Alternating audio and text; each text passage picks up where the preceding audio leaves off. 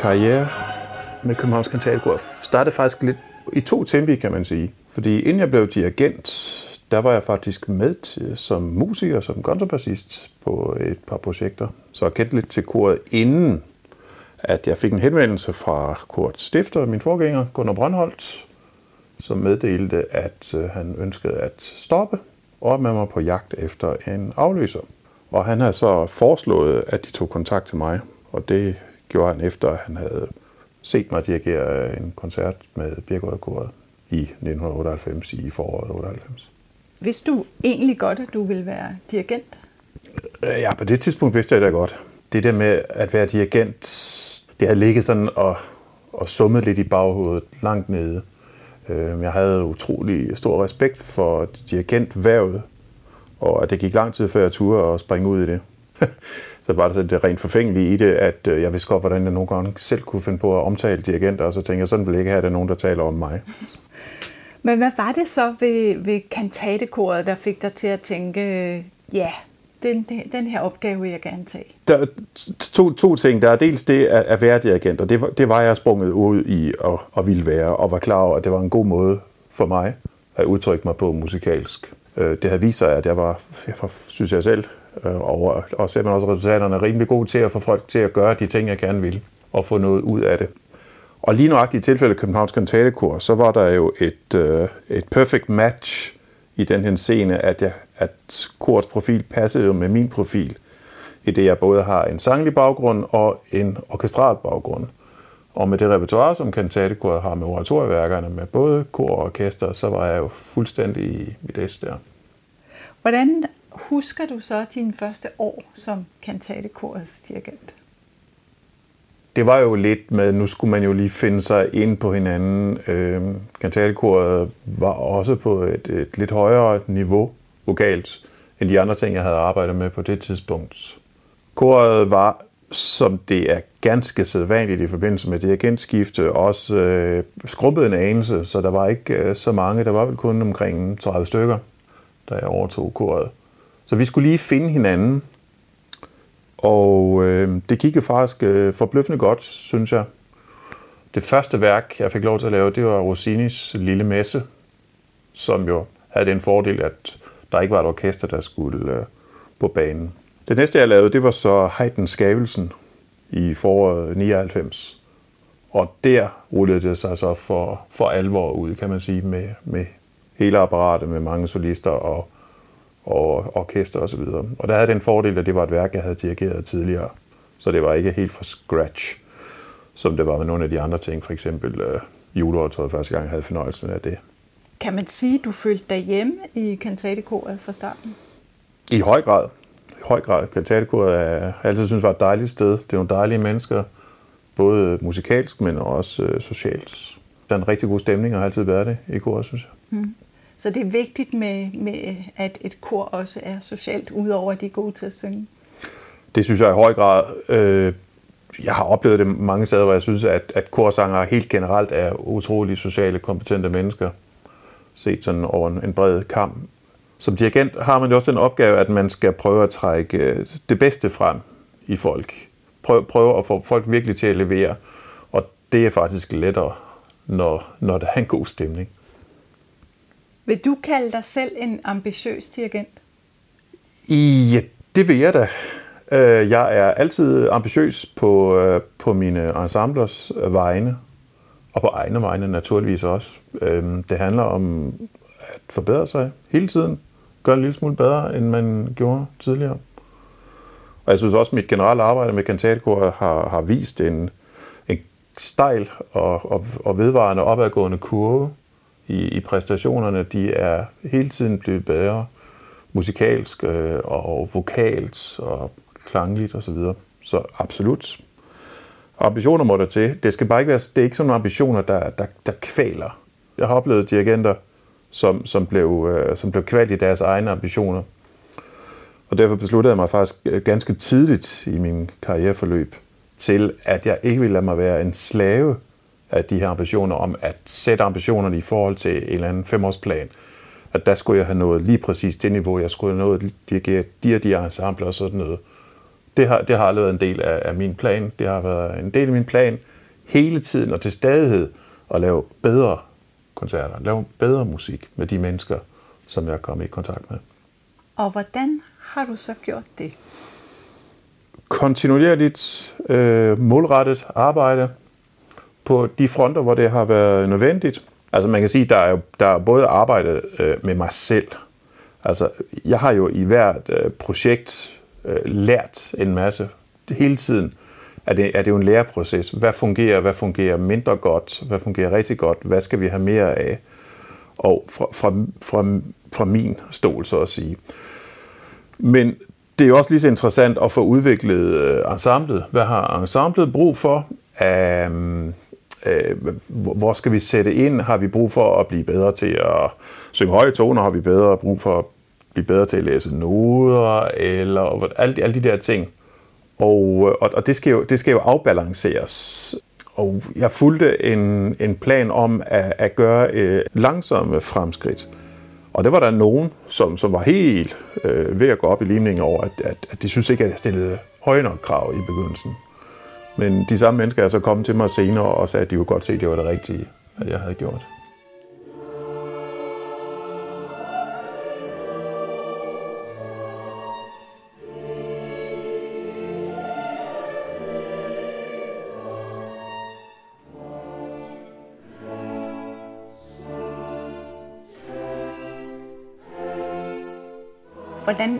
Er det egentlig at arbejde med en så stor flok af mennesker, som er så forskellige? Kantatekoret er jo sådan cirka 65 sangere, og der må netop være mange forskellige ambitionsniveauer, og også med hensyn til, øh, hvor meget hjemmearbejde det enkelte kormedlem gider at, at lægge. Hvordan er det at stå med sådan en stor forskellig gruppe mennesker? Jeg betragter sådan koret som kor. Det vil sige, det er, det er en flok. Så er jeg godt klar over, at der er mange individer nedenunder det, og der er mange individuelle dagsordner. Og jeg prøver at mingelere i det der og, og finde den middelvejen i det hele. Altså ikke en, en, en middelvej, som er sløv, men en, en tilpas spænding på arbejdet, der gør, at, at det, det driver fremad og opad til stadighed i kantatekor er, er spredning faktisk øh, noget af, tror jeg, det maksimale, man kan, man kan holde sammen på, øh, og stadig få noget ud af det, men øh, det går jo. Hvordan får man et amatørkor til at yde sit bedste? Altså udgangspunktet er jo, at alle kommer, fordi de vil det her. Man bruger tid og så gør penge på det, så selvfølgelig vil man det.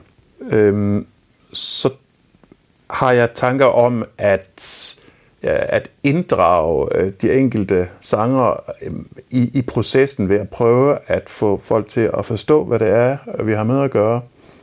Hvad er målet? Altså det mål, som jeg opsætter, som så bliver et fælles mål. At få det defineret for den enkelte sanger, som derigennem får medejerskab i, i, i projektet, og, og, og dermed også en, en, en lyst til at yde sit, sit allerbedste, fordi at man godt kan mærke et eller andet sted, at det gør en forskel. Og selve motivationen, ja, jeg forsøger altid at gøre mit til, at der er en, øh, en god stemning, at øh, vi arbejder seriøst, men vi gør det i en, i en stemning, hvor der er plads til et, et grin og en smil. Og hvis folk føler sig godt tilpas, så er min erfaring også, så yder man også bedre. Hvad har du lært af at være kantatekorets dirigent i 20 år? Jeg har lært mange ting. Jeg har lært rigtig mange ting. Jeg har lært meget om altså sådan, nogle, sådan nogle tekniske ting, om hvordan, hvordan indstuderer man, hvordan skal man udtrykke sig for at, at opnå forskellige ting. Jeg har lært, at mennesker er enormt meget forskellige nogle gange, og at det, der virker over for A, virker måske slet ikke over for C, men en lille smule på B, og så videre. Der, der er rigtig meget lærdom. At det tænkt på, at, at egentlig, så, så, så burde der i forbindelse med, at, at man lader sig uddanne som dirigent, så burde man faktisk have en lille psykologieksamen indover os. Er der brug for det? Det synes jeg er indimellem, at der er brug for, ja. når man arbejder med musik, så kommer man også tæt på, øh, på følelserne. Og så kommer der, kan der jo opstå konflikter. Jeg husker, der er et par gange, hvor der har været øh, sådan øh, krise i forbindelse med en øh, forprøve op til en koncert, fordi at, at nogen, der var kommet til at stå ved siden af en anden, ikke brød sig rigtigt om at stå lige ved dem, de var kommet til at stå ved siden af, og så var det hele deres verden ved at bryde sammen. Så det, det skal man så også lige håndtere, samtidig man skal håndtere akustikprøver, og om fagotten kan være der, og sådan nogle ting. Ja, for det er jo ikke kun koret, du har jo også et stort orkester, og som regel fire solister at holde styr på. Ja, der er noget der, ja.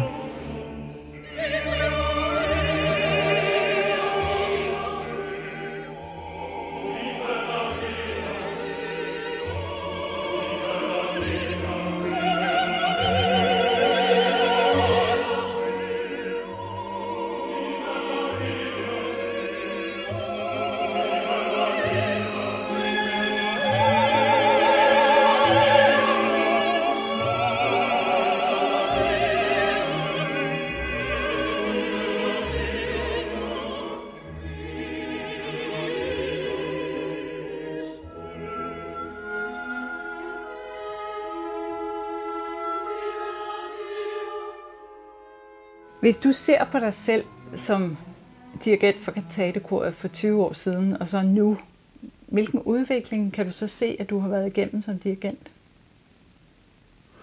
For 20 år siden, som godt 30-årig, og så nu her godt 50-årig, der er, der er jo løbet meget vand i åen. Det er der jo. Man, man hæver sig jo efterhånden lidt op over det hele, lærer en masse strukturer at kende. Øhm, man modnes jo helt enkelt, som i mange andre af livets forhold, således også her. Og øhm, jeg er blevet skarpere til at komme til, frem til pointen.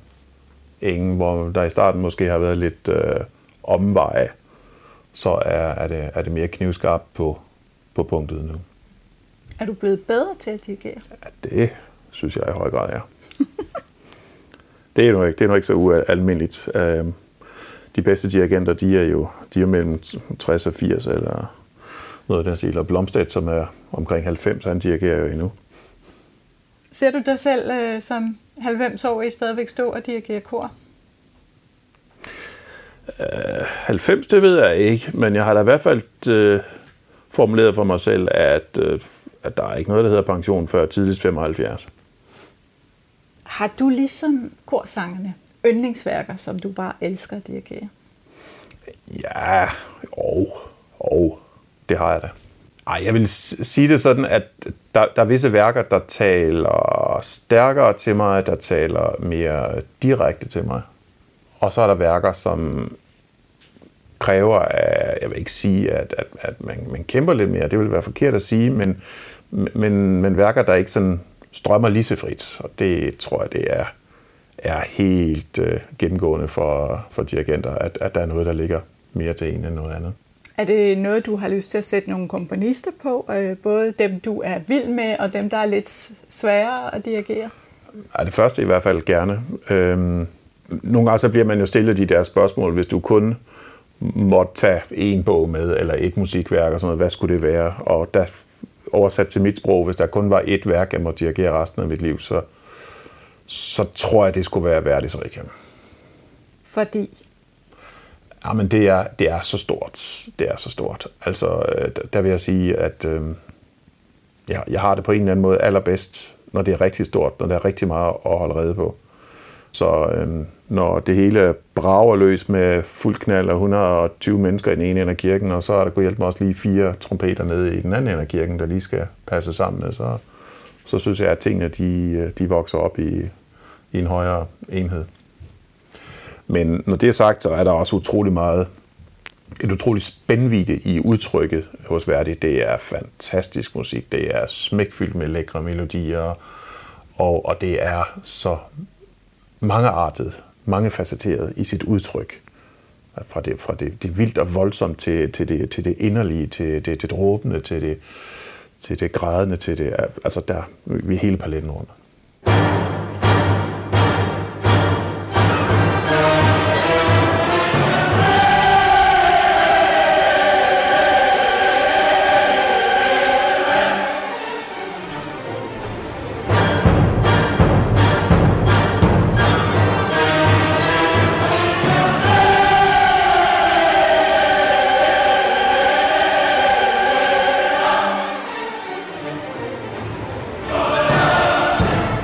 Og hvad så med det modsatte? Kan vi få dig til at sætte øh, nogle navne på nogle komponister, som er lidt svære at komme igennem, eller måske endda nogle værker, du slet ikke vil overveje at tage op på programmet?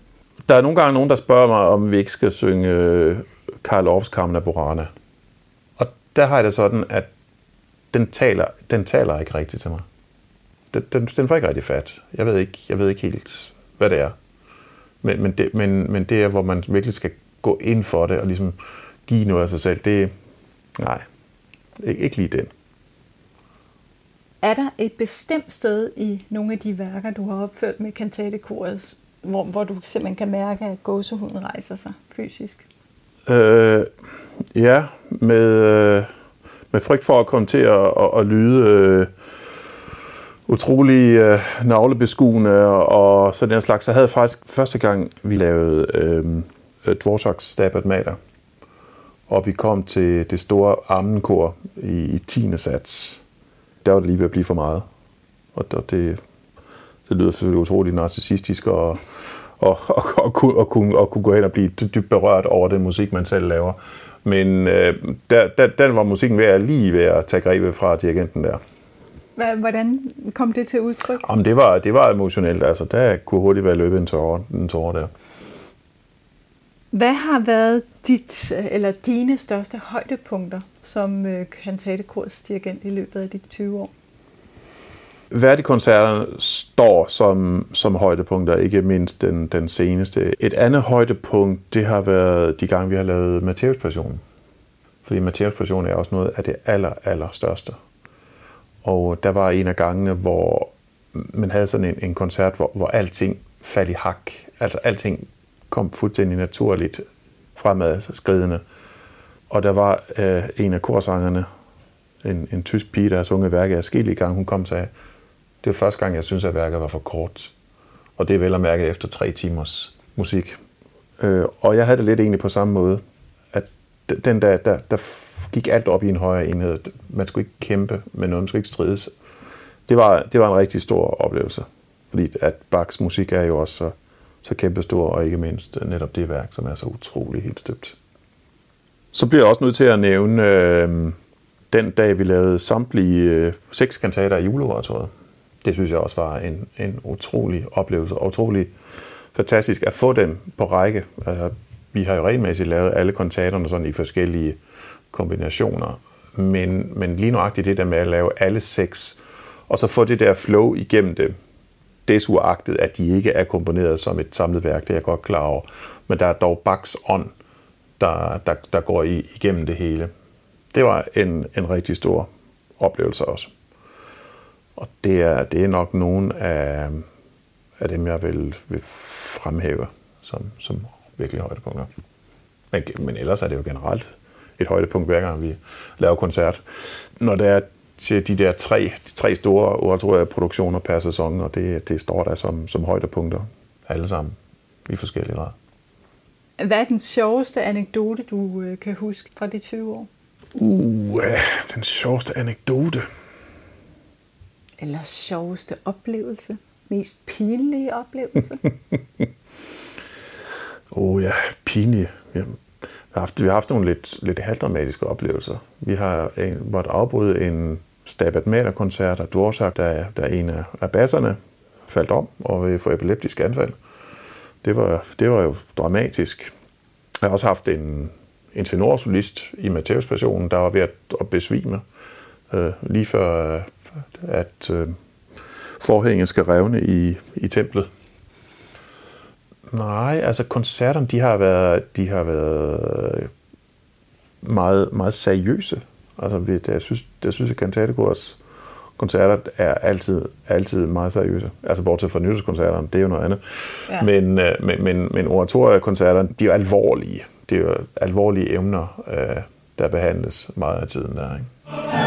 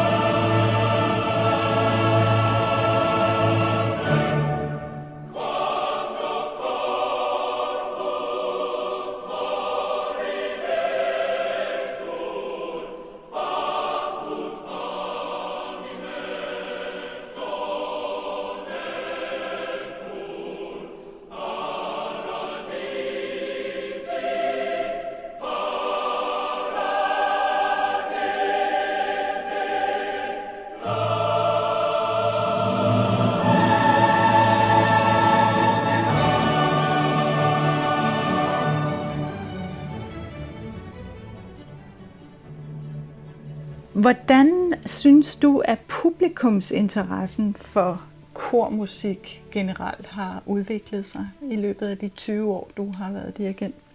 Ja, altså desværre, så, så tror jeg, at det sådan overordnet set har været for nedadgående. Der er ikke samme selvfølgelighed i at gå til klassiske koncerter nu, som der var for, for 20 år siden. Hvorfor tror du, det er? Ja, jeg tror, man kan tilskrive det, at der mangler indføring i den klassiske musik. Vi blev alle sammen fodret med unch, unch, unch, unch på P3 og P4 og hvad vi er, og i musak i, i butikkerne. Det kommer hele tiden, og der er ikke så meget at forholde sig til. Det er, det er korte numre, det er med et fast beat og nogle få akkorder. Øh, klassisk musik er jo mange, meget, meget, meget mere øh, facetteret. Det, der er mange flere øh, elementer i det, og der er mange flere ting i spil, og det vil sige, at det er også nogle ting, som kræver indføring. Og øh, jeg kan roligt sige, at det er ikke den fantastiske øh, musikundervisning, jeg har modtaget i folkeskolen, som har gjort, at jeg er blevet musiker. Og når jeg ser på den undervisning, som mine børn har modtaget i folkeskolen, så er den altså også bedrøvelig, når det gælder musikundervisningen. Det er helt almindeligt, at musiklærer ikke kan spille klaver. De kan ikke læse noder, de, de har ingen fornemmelse af, hvad, hvad et orkester er, eller hvad kor er i klassisk forstand, og der synes jeg går lidt for meget øh, pladevenner i den, med de, den musikundervisning. Og det tror jeg er, er årsagen til den lidt vigende interesse, fordi folk kommer ikke indenfor. På den anden side, så har vi jo oplevet flere, der har inviteret venner med indenfor, som egentlig aldrig har lyttet til klassisk musik, og bliver fuldstændig bjergtaget af det. Ofte er det jo sådan nogle lidt øh, sådan nogle actionprægede værker, øh, Verdi Requiem eller Mozart Requiem, noget, hvor der, hvor der virkelig er, er, er knald på trompeten og paukerne og den slags, som umiddelbart øh, vækker folk. Og når de først er kommet indenfor, er de jo lettere til at lokke med til noget andet, fordi det gav dem jo noget. Det er nok øh, sådan en helt generel udfordring, som den klassiske musik øh, står med i dag, at det dannelsesniveau, når det gælder musik og klassisk musik, er, er, er dalet. Ikke bare over de sidste 20 år, jeg er bange for, at det er over de sidste 40 år. Så hvis du var kulturminister, hvad vil du så indføre i morgen? Oh, det har vi vist ikke tid til at plads til her på båndet. Øhm, ej, der, der er så meget. Der, den klassiske musik skal simpelthen opprioriteres. Og det skal komme nedefra. Det skal være i skolerne der, der, der skal mere tryk på, på musikundervisning, der skal generelt mere tryk på de kreative fag, så, som er også er blevet forsømt, synes jeg, over hele linjen. Og desværre, som man siger, den, den regering og den kulturminister, vi har i øjeblikket, de prioriterer jo ikke musikken eller kulturen i det hele taget. Tværtimod, så bliver det jo beskåret og beskåret, således at øh, det bliver svært at, at udvikle nyt. Det bliver svært for, for musikere uddannet på vores musikkonservatorer i dag de får langt mindre undervisning, end jeg gjorde, da jeg gik der tilbage i 80'erne og 90'erne. Og det betyder så igen, at de ikke vil være i stand til at konkurrere sig til pladser i symfoniorkestrene, når der er åbninger. Og hvad sker der så? Jamen, så bliver vores symfoniorkester besat med folk fra udlandet. Og ikke, sådan har det altid været inden for musikken, at musikere krydser landegrænser. Mange musikere tilbage i Christian IV's hof og sådan noget, de var jo også hentet i udlandet. Og dem vi bryster os af i dag som nationalkomponister, øh, Kulau og Weiser, de var jo tyskere, der kom til København. Øh, og det er så den tendens, den vil jo bare blive styrket, at øh, danskerne i, i musiklivet vil få en svagere position, mens at, at dygtige øh, udlændinge fra lande, hvor man prioriterer tingene lidt højere, de vil jo så gå ind og få de pladser. Og det er et problem? Jeg synes, det er synd. Altså, jeg synes, det er synd, hvis, hvis, hvis den danske øh, orkestertradition øh, øh, forsvinder. Uh, vi har det kongelige kapel, som er verdens ældste orkester, og de måtte øh, sidste år gå ned på 90 procent, for at de er teateret blevet beskåret. Så det er det der, det der trist signal øh, at sende. Hvor, hvor, er, hvor er traditionen henne? Og hvis vi glemmer det, øh, vi står på, så hvor er, hvor er Danmark så henne til sidst? Hvordan ser du fremtiden for amatørkor i Danmark? Korlandskabet kommer til at svinde ind. Jeg kan jo se på nogle af de korsanger, jeg har med at gøre rundt omkring, ikke i kantatekor, men andre steder, at de begynder at være oppe i årene. Der er mange, som er over 70, 75. Og det er så som så med rekrutteringen nedfra. Og det er ikke fordi, at de går andre steder hen. Der er kor, der lukker, og det kommer til at være mere af.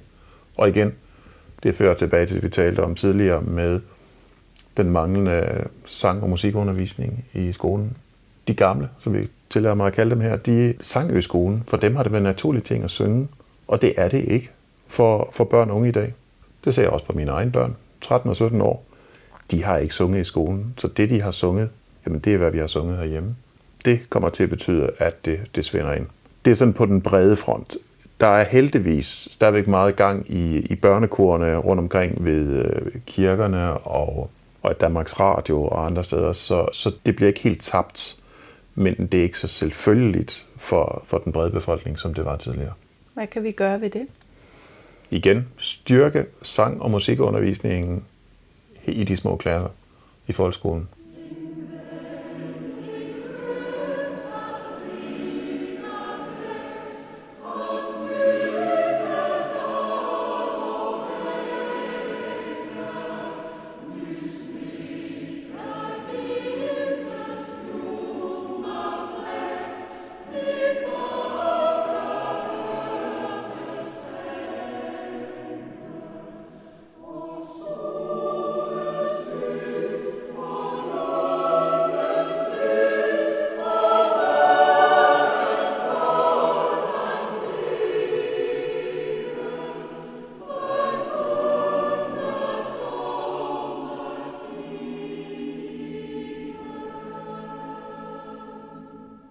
Hvad synes du, at de forskellige kor kan gøre for at få flere unge mennesker ind, øh, både at synge og lytte til koncerterne?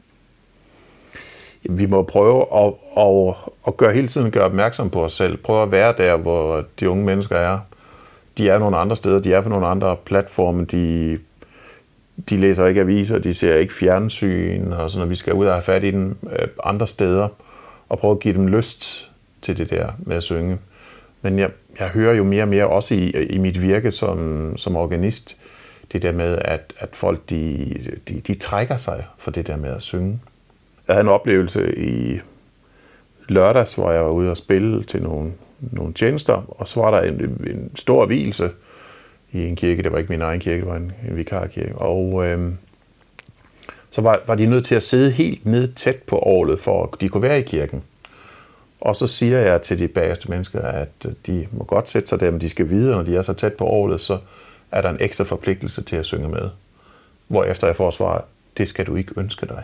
Og undervejs i tjenesten, så kunne jeg jo også bemærke jeg jo også, at de sang ikke ret meget med. Nogle af dem, der sad næsten lige bag mig. Og det er desværre også mere og mere almindeligt, at der bliver ikke sunget med i kirkerne under tjenesterne. Desværre. Fordi folk øh, er generet, eller simpelthen fordi de ikke kender øh, musikken? Både og, men nok mest det første. De tør ikke. Altså, der, der er blevet en angst for at blive til grin. Jeg ved ikke, om det er det der med, at, at, at, øh, at der kan jo være instant afregning øh, nu til dags for de unge mennesker, fordi der alle har en mobiltelefon i nærheden, som kan optage både lyd og billeder.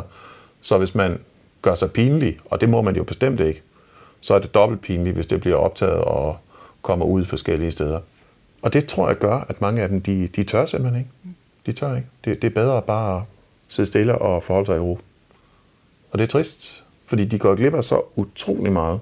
Jeg ved jo, at nogle af, af kororganisationerne, de har forskellige tiltag. Øhm, der er blandt andet øh, sangstemmens dag, og, øh, og så er der jo forskellige tiltag omkring øh, spil dansk, som også er syng dansk en torsdag i oktober-november, tror jeg, hvor, hvor man forsøger at få folk lidt mere op af stolen. Men når det gælder fremtiden, så ved jeg ikke rigtigt, fordi der er, der er desværre meget gråt guld i de der flokke der. Det kunne være rart, at der var lidt mere af den guld også. Så hvis øh, der er nogle unge korsangere, der lytter til det her lige nu, hvad, hvad vil du så sige til dem, for at de kunne få lyst til at søge ind i kantatekoret? Jamen kom. Kom og prøv os af. Altså hvis de er kursanger i forvejen, så skal de jo alle velkommen. Øh, kantatekor er jo et godt kor, så det er ikke, det er ikke et sted, man begynder sin korkarriere. Men hvis man har noget korerfaring og en god stemme, så skal man være hjertelig velkommen. Vi øh, optager også gerne unge. Og man behøver ikke gå til optagelsesprøve den første gang, man er der. Vel? Ej, man får lige lov til at prøve det af, for lige at se, om det er noget en, et par gange eller tre, inden man ligesom beslutter sig for, at man skal til en, en prøve. Til sidst, hvad er dine ambitioner for Københavns Kantatekor de næste 20 år? Vi skal blive øh, endnu bedre til det, vi gør. Og øh, vi skal blive ved med at komme ud og insistere på at lave god musik og øh, berige menneskenes liv. Øh, jeg, kan, jeg kan blive helt sådan trist til mode ved, ved den der tendens, der er til, at, at, at, at kultur, det er sådan noget luksus, som man godt kan skære væk, hvis det er, man synes.